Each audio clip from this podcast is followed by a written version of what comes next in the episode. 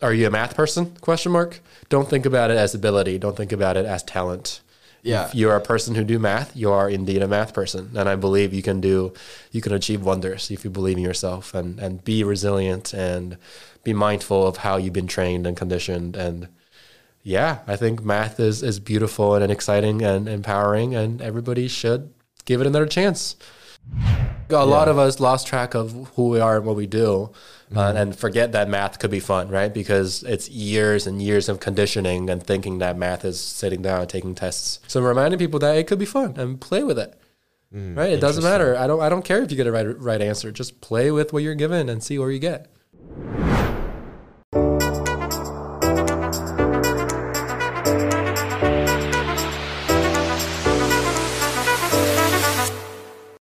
Hello and welcome back to the big. Sorry, let's rewind it. Too much energy. That was great. I wasn't expecting it. I don't know how this is. Let's let's try it again. Hello and welcome back to the Bigger Picture Podcast. I'm your host Channing Zhao, and today I'm joined with Penn Fellow, math teacher of linear algebra, multivariable calculus, and advanced calculus, and algebra 2, and also this year physics C and Dominic Zhang. Do you want to introduce yourself a little bit?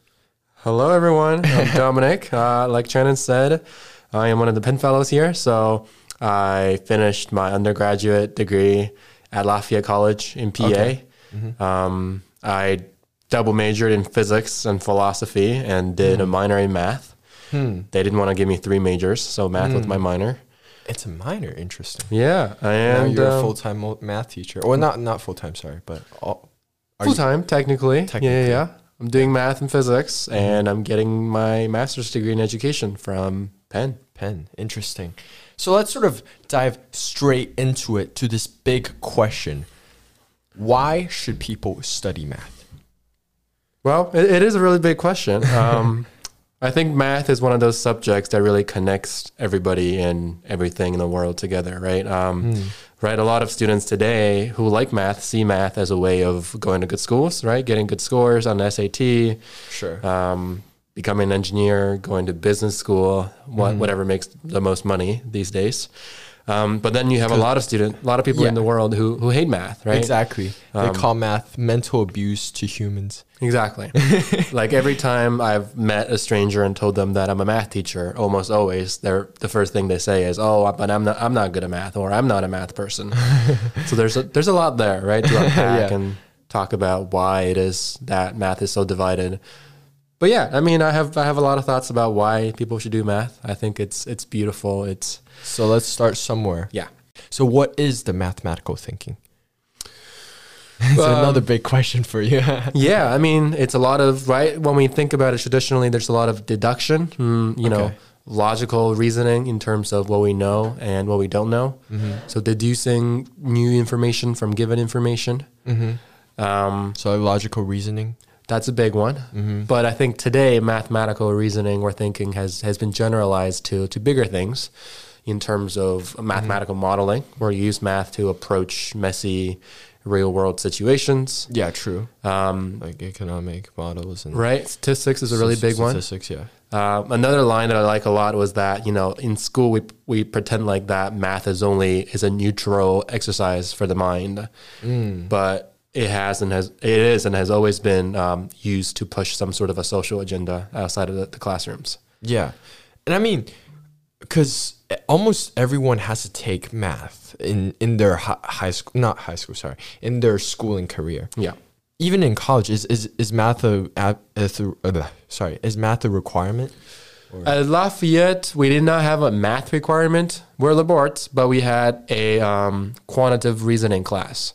So that means either you take a math class, which 90% of people do, but there are also other options if you don't want to take math. So logic is a big one. Mm-hmm. That's part of the philosophy department. Mm-hmm. A lot of comp sci people take it. Mm-hmm. And yeah, yeah, logic is the Okay. big one. But So do you, so why do you think everyone has to take math? Because modeling is sort of like a very small um, group. Only a small group of people are going to, into modeling or going into statistic or going into economic modeling and all that. But um, almost everyone has to take math, and there's 800 points of worth of, like you said, SAT math points. So why do you think it's that important? I think it's a way of thinking, right? At the end of the day, you may not need to know why a sine curve or a cosine curve looks the way they do, or Yeah. need to know the exact details of domain and range and all those complicated calculus. But I think as a way of thinking, um, mathematical reasoning again, right, helps you to really navigate everyday life in terms of, you know, going out to buy things, in terms of having an argument with someone else, right? Um, I think logic that underlies mathematical reasoning helps you to have to talk about really complicated things in the world. Um, mm. You know, the other day in class we talked about minimum wage and why, mm. well, or what is a fair minimum wage, mm-hmm. and you know that was the only question for the class, and they had seventy minutes to really look into it and talk about it Interesting. without any explicit guidelines from me. And they had to use the math they learned, right? It wasn't use calculus and look at this data. It was what is the fair minimum wage? It's a, you know a question that might come up at dinner sometimes.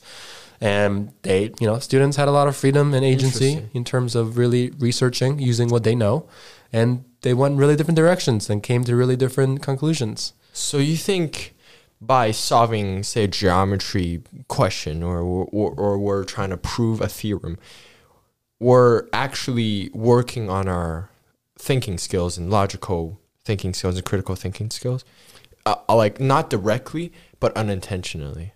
Right, right. That's the I think that's the essence of it, right? Like um some people like to do crossword puzzles or, you know, Sudoku. Those Yeah. are popular things to, That's to true. really spend time on a on a flight or something when you have a lot of free time on your Yeah. hand. But in a way, those are also just training your brain, uh, quote unquote, and really, you know, pushing those limits of, of your your your skills in terms of reasoning, right? There's a lot of reasoning in crossword puzzles, um, logical reasoning, right? Yeah. It's not just I'm going to get every clue on the first go and finish it. That's it's a lot of going back and forth, revising what you know, uh, challenging your previous assumptions, Mm-hmm. and coming up with new ideas, which Mm. sounds an awful lot like doing geometry proofs. But Mm, interesting. Yeah. But now some might argue that okay, if if I'm only working on critical thinking skills or logical thinking skills, why don't I just take specific classes that can directly help me with, those instead of taking, you know, advanced calculus or, or pre-calculus as a requirement to graduate? Because with pre-calculus, you know, you, you have to learn so many, you know, sine, cosine, which I, I, be, I believe that, you know, 60, 80%, 90% of the population wouldn't use in their future. mm-hmm. You know what I'm saying? yeah, Why do you think that extra step is necessary?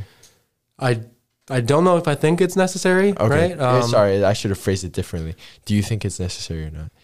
So it's a complicated question again, right? Okay. Um, institutionally, systemically, everybody in the world, or right, educational institutions in the world, all believe that pre-calculus or calculus is important for for students, for high schoolers or college students. Um, but if we're really talking about developing uh, problem-solving, logical reasoning skills in a vacuum, then I don't think pre-calculus is really that necessary, right? Because at the level of pre-calculus, a lot of, of what we learn and do is really pre- pre- prepping you for, you know, college level science and engineering That's true, classes. that's true. Right.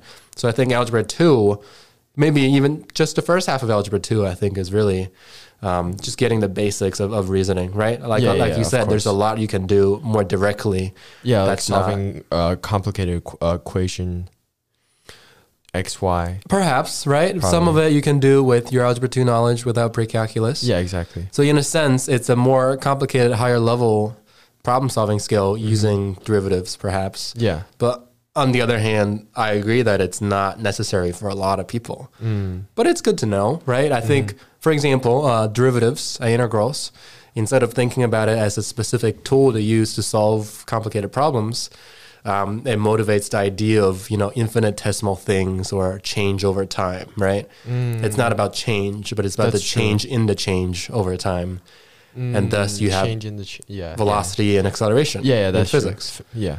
But it's that idea that, you know, when I talk to my 10 year old brother, he doesn't understand what I mean, the change in the change, right? Like, Mm-hmm. how fast is the velocity of the car changing? Um, That's true. That's true. right? So there's Now a that- lot yeah, there. Of course. That that is actually a great way of thinking. Now I want to shift gear into another big pa- uh, big question or direction. How can people develop a passion in math? So, would sort of while you're answering or thinking of an answer with this question, you can sort of share your journey of how you develop a passion in math. But because I think that's a big thing. Because if people are passionate about what they're learning, they can really you know, dive deep into it, and they they, they it's self driven. You know what I'm saying? Mm-hmm. But then if they don't have the passion, it's kind of hard because they're sort of forcing it. Like that's that's what I see with a lot of people. Yeah. people hate math. They treat it as like uh, you know as work. So then they don't actually they don't develop the logical thinking skills or the critical thinking skills that Right. you're mentioning. Yeah. Um, I I wouldn't say that it's a personal thing, that- right? Like a lot of people mm. hate math, quote unquote, or like have had experience bad experiences with math. Mm-hmm. I wouldn't say it's you know they lack motivation or passion, mm-hmm. but rather that you know my in my research, in, in a lot of research, the mm-hmm. literature has been suggesting that a lot of people have had negative experiences with learning mathematics um, at some point in their lives, and I've had really negative experiences with doing math. Um, I was really bad at math when I was in fourth, fifth grade, back when I was in China, Ah. which, you know, another transition we can of talk course, about. Of course. Yes. Um, I was accused of cheating when I did well on a test because I was historically bad at math, right? Which, you know, really gave me, since then, still generations, years of imposter syndrome, right? Maybe I'm not good true. Mm. enough and I just got lucky. And maybe American math is just easier. Maybe if I go back, then I'll just be a normal, Mm. Yeah. well, I'll just be another student who's, you know, mediocre at math yeah. right? So there's a lot there in terms of the culture um, of what it means to be good at math. Okay. Um, so instead of talking about motivation or passion in wanting to learn math, what I've been doing a lot in my classroom is really probing, um, doing storytelling for individual students, for them to share their experiences of how how they might have gotten to where they are today, right? Uh, maybe you're an algebra two student and you're you hate algebra two and you're terrible at it. But let's talk about why is it that you got to where you are and why is it that you don't like it. And you know, over time, by building trust, by building this authentic connection, students are more willing to open up and share their experiences. And then over time, later on, they start to see why you know my my love for math starts to become infectious on them, and it, it works somewhat. So, how did you sort of develop the uh, love for math? Because you didn't um, have the love for math at the start. Is there like a turning point, a person? Yeah, yeah. Um, when I came to the states uh, when I was 13 for freshman year of high school, I took algebra 2 I was not that good at it. I think I got a B plus in that class. Um, anyways, uh, and then I took geometry, did better. Took pre-calc, did better. Took calculus, did better. Uh, turning point was in college actually, when I took Calc three, which is basically kind of like the multivariable calculus class. That was my spring of freshman year in college. Um, my professor Remy, uh, he was the first really uh, person of color who was taught me math ever. And I don't know, I think that was a semester where I really decided to try in in the classroom. Um, First semester freshman year, I was like, you know, there's so much to do, so many people to meet, so many things to do. I'm not really gonna put that much effort into the class. I'll be fine. And Calc two really kicked my butt that semester. so in the spring, I worked really hard with Calc three, and that was like the first A plus I've ever gotten in, In math. math. Okay. Um, it just clicked. It made sense to me. The way that Remy explained things really helped me to see. okay. And you know, he was he was patient. He was passionate, Mm-hmm. and I think it just rubbed off on me. Um, Just having a pleasant experience and knowing that it's possible to be good at math, I think that really helped me to know that it's possible. Right, recognizing that it's not as simple as try harder then you do better, but rather it's a more complicated network of of, of ideas and and relationships and just grappling with that even today right like sometimes i see something and i go oh no i don't i don't know if i can do that and then realizing that you know that's negative self-talk and talk myself out of it Interesting. You you, saw, you you you mentioned a lot of great points in in that brief little story there. You mentioned about self talk and the imposter syndrome, and that sort of connects with psychology. Hmm. Maybe so. Did you? So sort of that experience with math is that the point where you sort of developed the passion with learning in some ways, or you had the passion of learning before, but just not in math. yeah i think i was always curious about things you know mm-hmm. as a kid uh, Yeah, I, I, I could see your curiosity when we walked in the studio. You picked up the piano over there, and then you're just playing at the the microphone and the books. Uh, I mean, for I'm just mentioning this for listeners who. yeah, I mean, I just you know I like to play with things and mess with things, and yeah, I never really had a lot of um, I guess access to a lot of toys that kids today had. Really? You know, like my Mhm. brother now, whatever he wants, he gets Lego sets. I never had a Lego set as a kid. Mm. So to me, it's just playing with ordinary things and Mhm. reading books and, hmm you know, thinking about what happens if asking those questions. um, Have you read that book? What if? no, I there's have a not. there's a book that it's all it has all about asking ifs and and just uh, proposing um, very preposterous theories. Like for example, if all if what's it called? If all the ice on Earth melts, what w- was what's Earth gonna look like? Ooh, we're all Or- underwater. Yeah, if everyone jumps at once, what's gonna happen? Not much. Like, yeah, Eh, yeah, exactly. I mean, it's it's a pretty interesting book. I read it as a kid and I loved it. And I- yeah, I heard about it actually last week from my mentor Dave, Dave Pillsbury. He was telling me about it oh, really? because we were talking about this idea of asking questions and you know asking Yeah. what ifs. But yeah. it is a pretty good book. Anyways, I think we got a little lost there. But um so so that's very interesting to hear because I thought you are a person that sort of is always naturally good at math and that's why you became a math teacher, but um I was I was a little surprised to hear that that it actually changed in college. So why did you sort of decide to keep pursuing math Uh, and and go into teaching uh, math obviously?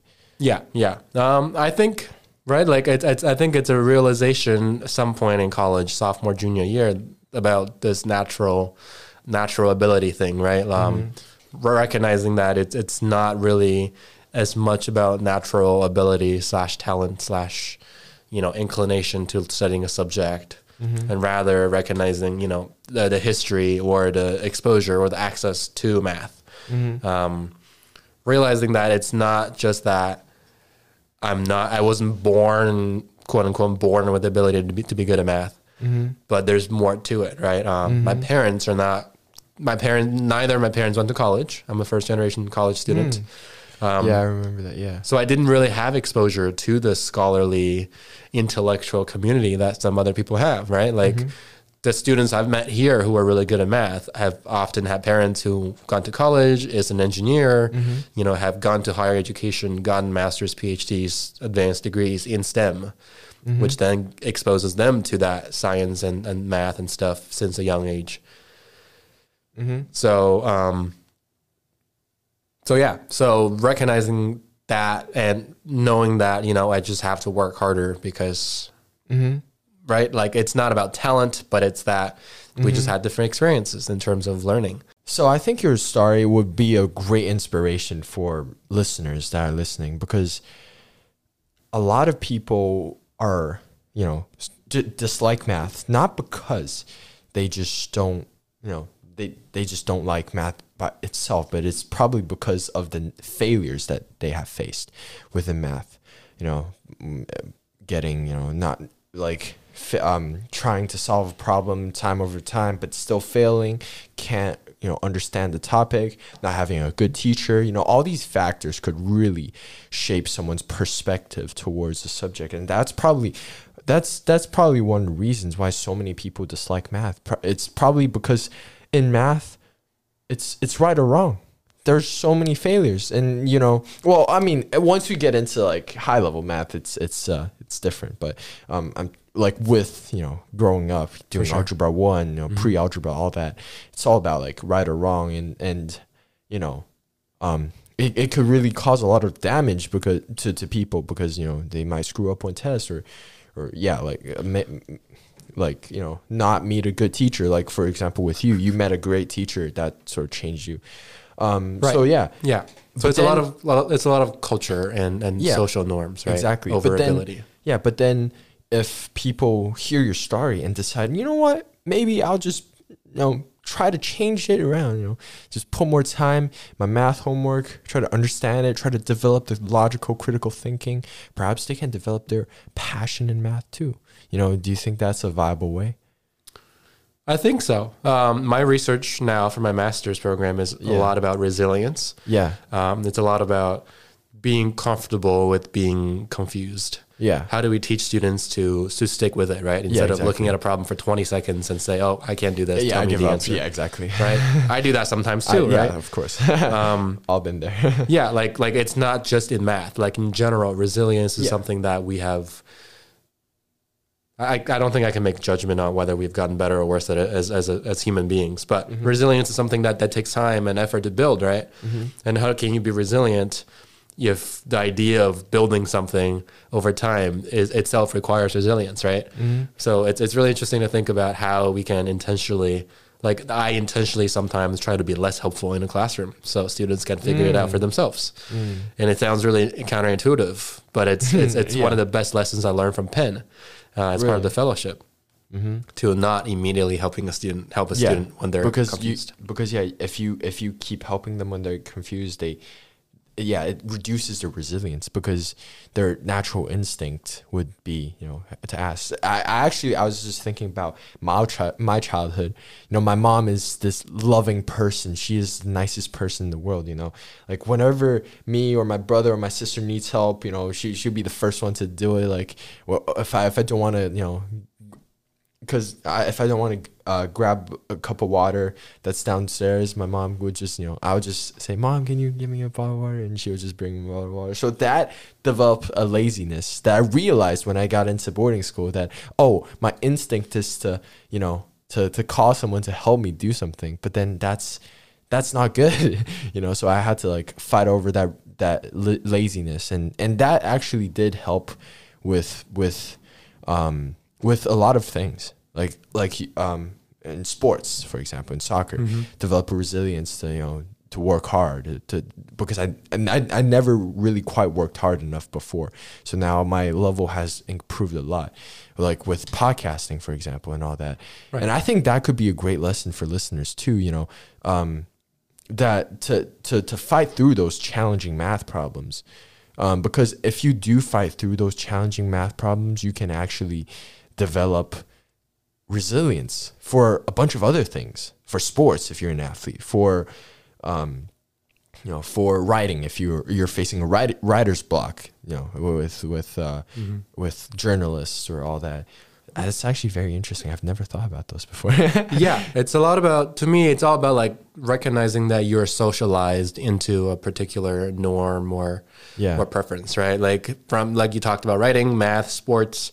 Um, recognizing that it's it's not about you inherently, but rather, you know, I don't want to say the system, but you know, society or you know, you were socialized as you brought up to to like, dislike, uh, prefer stuff, right? So like, uh, I hated seafood as a kid because you know when I went to kindergarten, sometimes I remember kindergarten had really terrible seafood dishes. sometimes. Kindergarten? Kindergarten, kindergarten. Yeah, oh yeah, yeah. When I was in kindergarten in Yeah, China, yeah, yeah.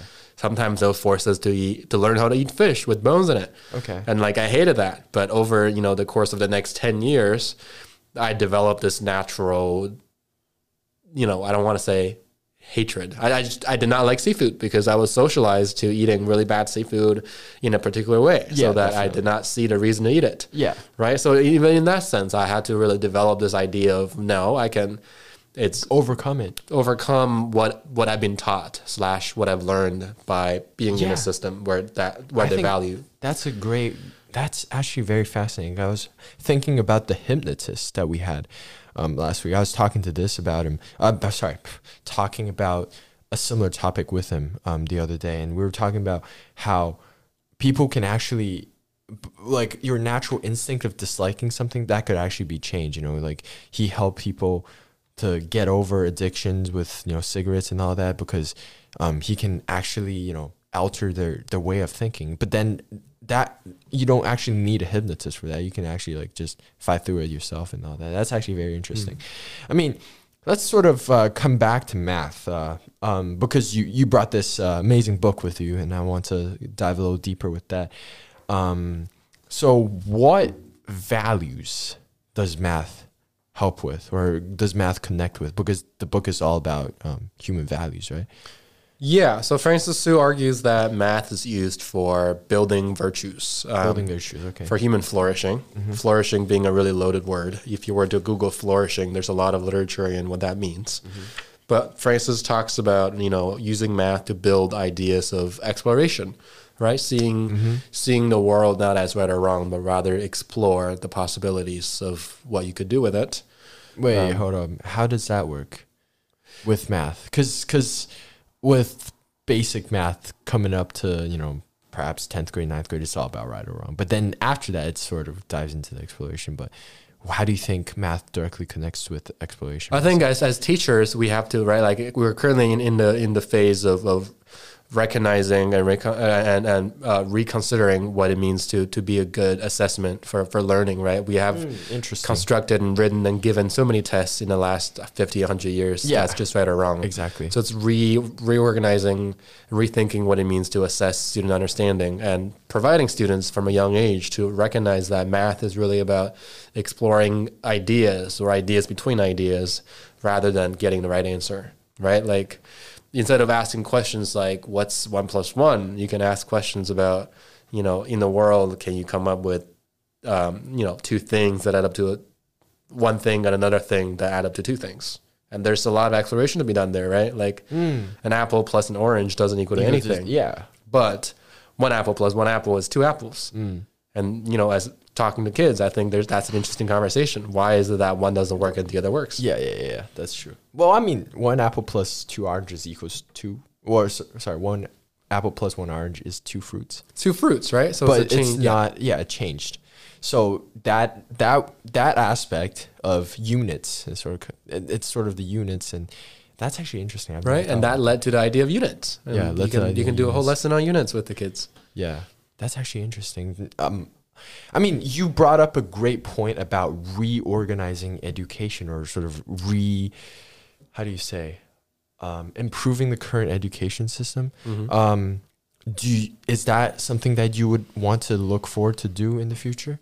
yeah Because I, think- remember we had a, a, a deep conversation about um education system and all that. But um, is that is that something that you look forward to doing? For sure. I think a lot, a big part of my work now is centered on challenging the current educational practices, right? Rather, that's, uh, uh, you know, if it, you know, it could be pedagogy when you teach, like, you know, should you lecture more? Should you center the students? What kind of homework should you give? What kind of assessments should you give? From that to other things that focus on, you know, social emotional learning. How do we care for student mental health? How do we care for their physical well being? How do we balance academic rigor with uh, mental health and well being, right? Mm-hmm. There's a lot there to talk about. You know, we don't want to give too much homework because then that's that's detrimental to their mental health. But mm-hmm. we also hesitate to give less homework because mm-hmm. then we're not meeting the requirements, quote Yeah. unquote, for AP tests or, or SATs. Yeah. So what's the good balance there? How do you do that? So yeah, I have a lot of very strong feelings about things in, in education in general.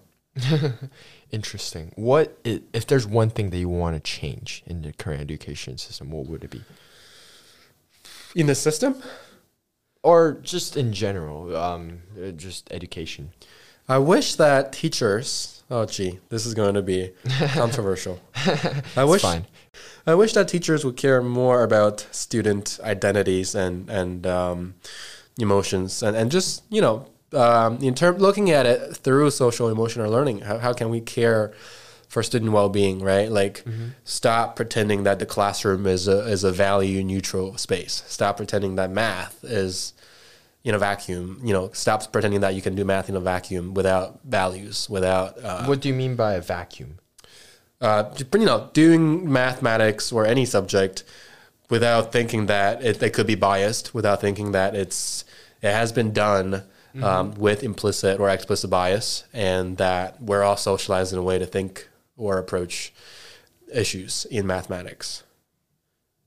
So you think we um, teachers should teach with a n- new perspective, so to say, or um, challenge the current, you know, social socialized thinking? Yeah, I think cultural competency is a big one. Um, another loaded word. I'm sorry, but in terms of right, like recognizing differences in students, recognizing the different backgrounds and cultures and stories that every individual brings into the classroom. That's that's so important. we sh- yeah, so that teachers shouldn't just teach like a lecture, just um, so like the same style of teaching for everyone.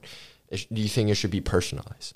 I, th- I think it definitely could be personalized more, right? Mm-hmm. In, instead of just lecturing about the textbook uh, equation by equation, thinking more about you know uh, Channin's really interested in soccer, so let's you know allow him to do his final project on Yeah, on, penalty on penalty shoot, shootouts, which sounds quite familiar to to someone.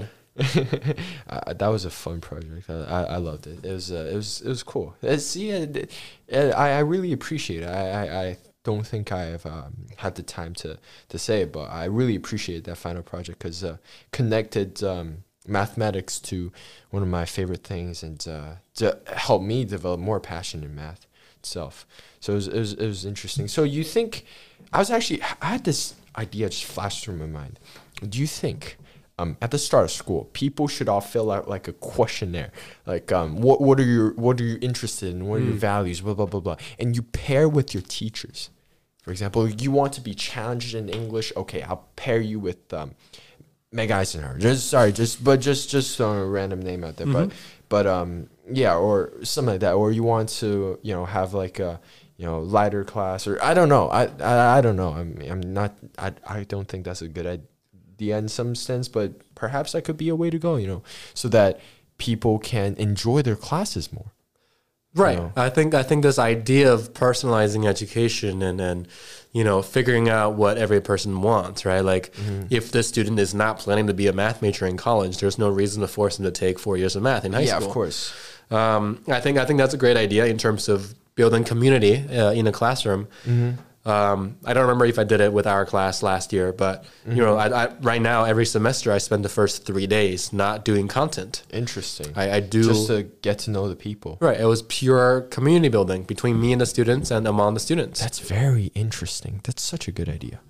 Uh, you see, yeah, I mean, I've uh, I don't think I told a lot of people about this, but uh, my vision and my um for for my life, um, or not not only for, but just in in, in like forty years or Yeah. something, I want to modify the education system, and that actually inspired me a lot because I, I I've coming from China, you know, um, starting at like a public education, uh, shifting into international schools and all that.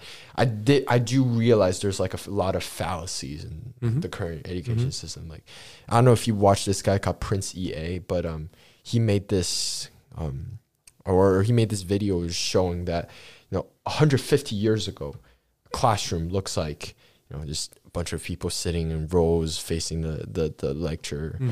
And then 150 years now it's still the same.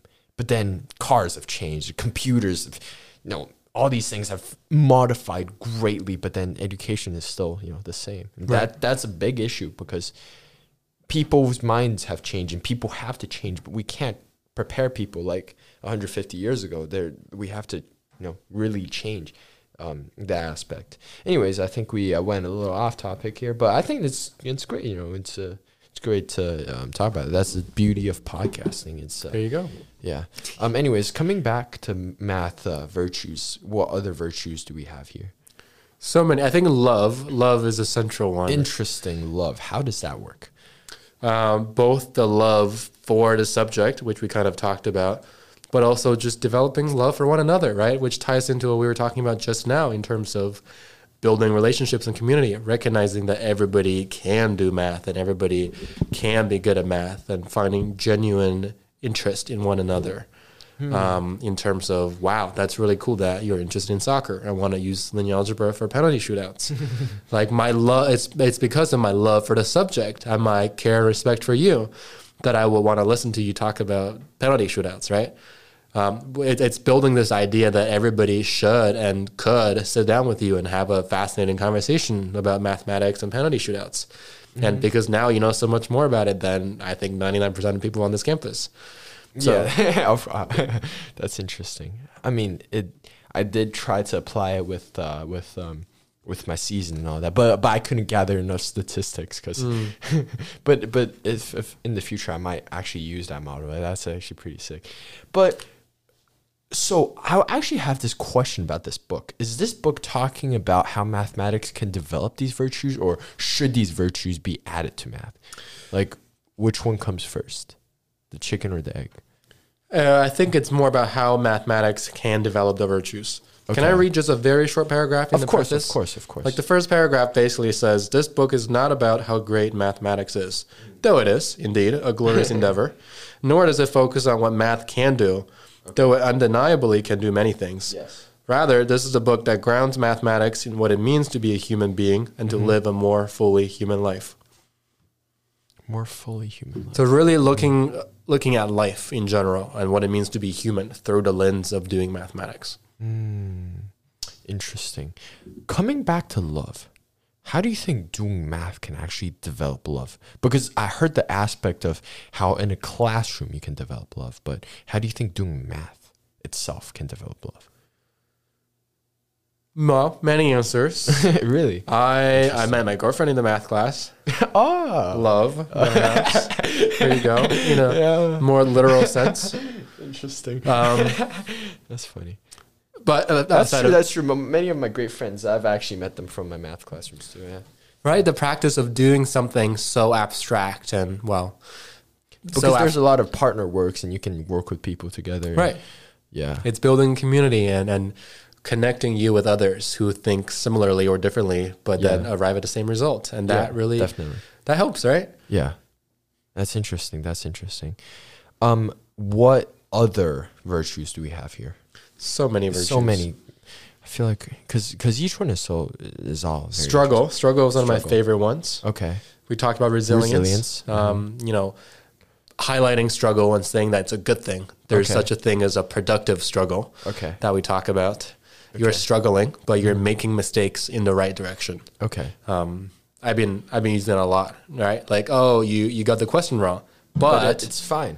by by getting it wrong this time, you're getting it right. You're getting it right the next time, Mm-hmm. or you're getting closer and closer to some sort of a, a right answer or truth. Yeah, exactly. I think that's that actually should be the approach of of math teachers, and, and or that should be more prevailing amongst math teachers, um, to grade the a process more than the actual outcome. Because you know, getting the result wrong, that could be like you know some you know, mathematical errors and or or some you know press the wrong button in the calculator, or all that. But if if if but math is about like we said, math is about the thinking. It's about the process.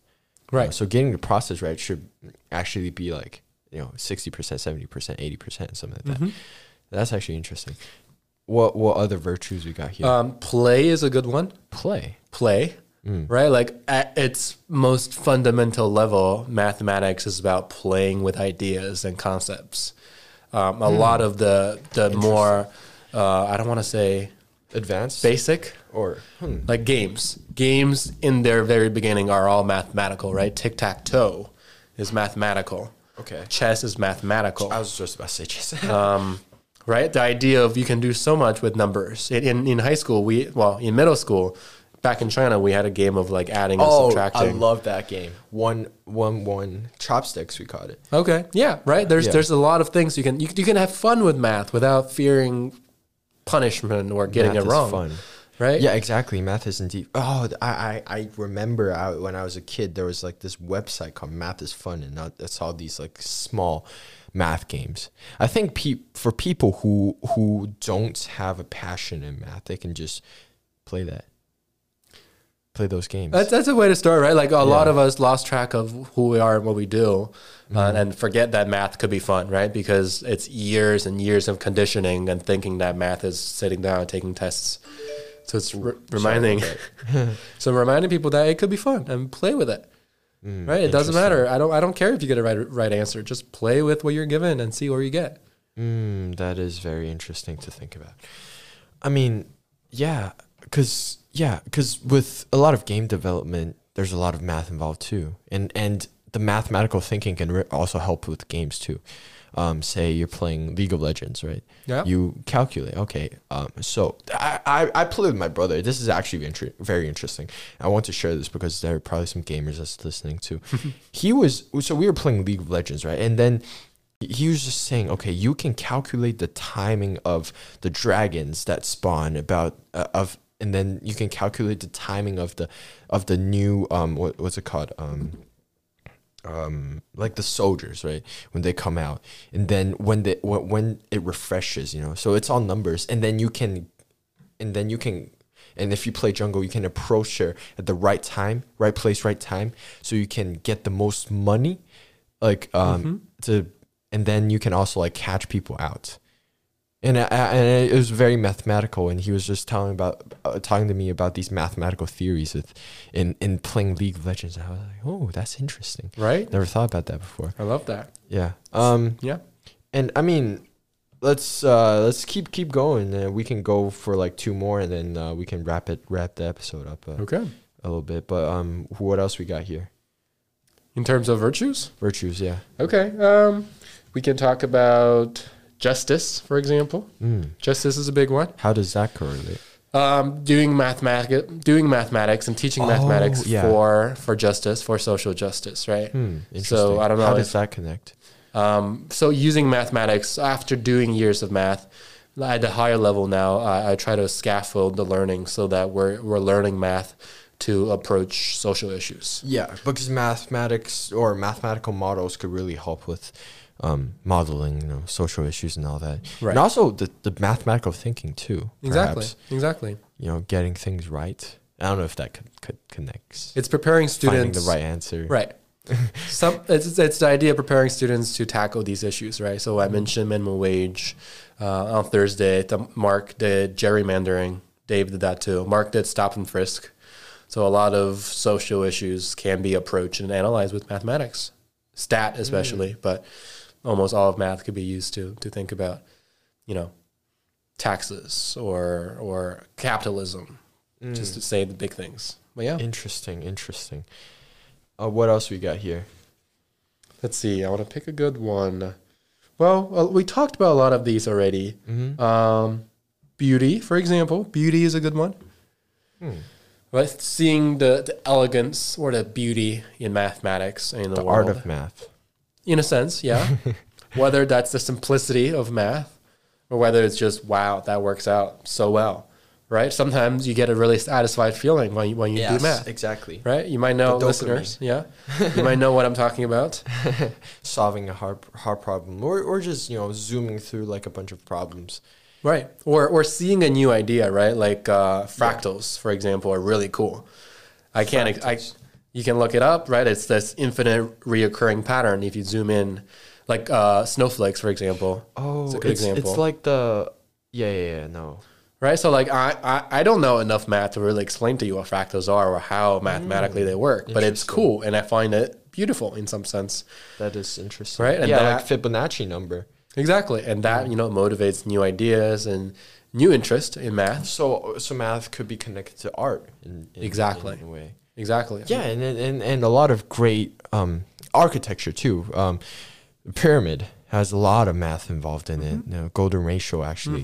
I don't know if golden ratio came from pyramid. Th- Is it or but they found out that pyramid has the golden ratio. I I believe so. Something about the height and the yeah, the height and the width and all that. Yeah. and the way it was constructed and, and each brick. Um, it was it is uh, actually very interesting. So, uh, architect architects, um, artists out there listening, um, or f- whoever's listening, this could all be connected. Find the beauty around you using Find the beauty. Okay. What, what what what what else we got? Do you do you think you still have a lot more, or do you, do you how how many are you? Do you feel are great ones that that are still left to share? They're all great ones. I mean, we really talked about all of them. Community, for example, I haven't Okay. mentioned, but we talked about community already. All right. Um, freedom is a good one. Hmm. Freedom. How does that? In terms of freedom, let's see. Francis talks about.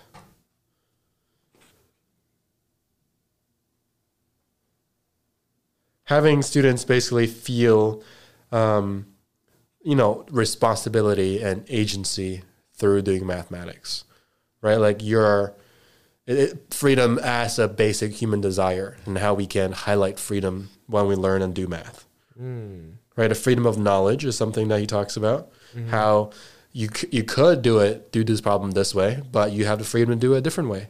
Mm. right? You don't have to do factoring or the quadratic formula. Mm-hmm. There's many other ways of approaching a problem. Okay. Or chess players. Uh, he talks about how chess players have a, a sense of freedom in terms of how they can play.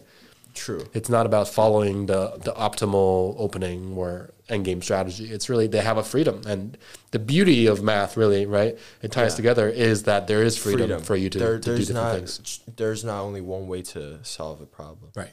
and also yeah I connected with the with this class I'm taking war we're just talking about strategic str- strategies of of generals and all that and everything Yeah. is coming together I think math is math is actually I think math is the um the base for almost all subjects in some sense Right. it sort of connects everything together like oh it's sort of like the connection point we talked about right at the start it's very interesting Yeah, I was I was reading about uh, chess engines Mm. a while ago, and how computers almost almost always uh, stalemate each other Mm. because they'll try to play the optimal strategy, whatever that means, by calculating you know 30, 40 moves into the future. yeah And then right, like like games become really boring because computers lack this understanding of, of freedom. Freedom. They lack this understanding of, of beauty. They lack this understanding of of you know fun. Right? They just try to do the optimal thing. It is only when a human steps in and say, "Let's do this move," because one. I can. I have the freedom to do it. I'm not constrained by, by you know programming, and two, because that could be interesting and fun.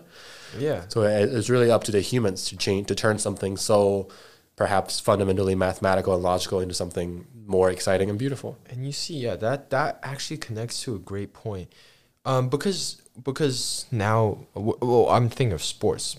Now everything is about you know, trying to get the right result using all these statistics to, to do the right thing, right move. But then we lose a little bit of freedom and creativity because freedom, because rigidity and creativity are sort of opposites in some sense.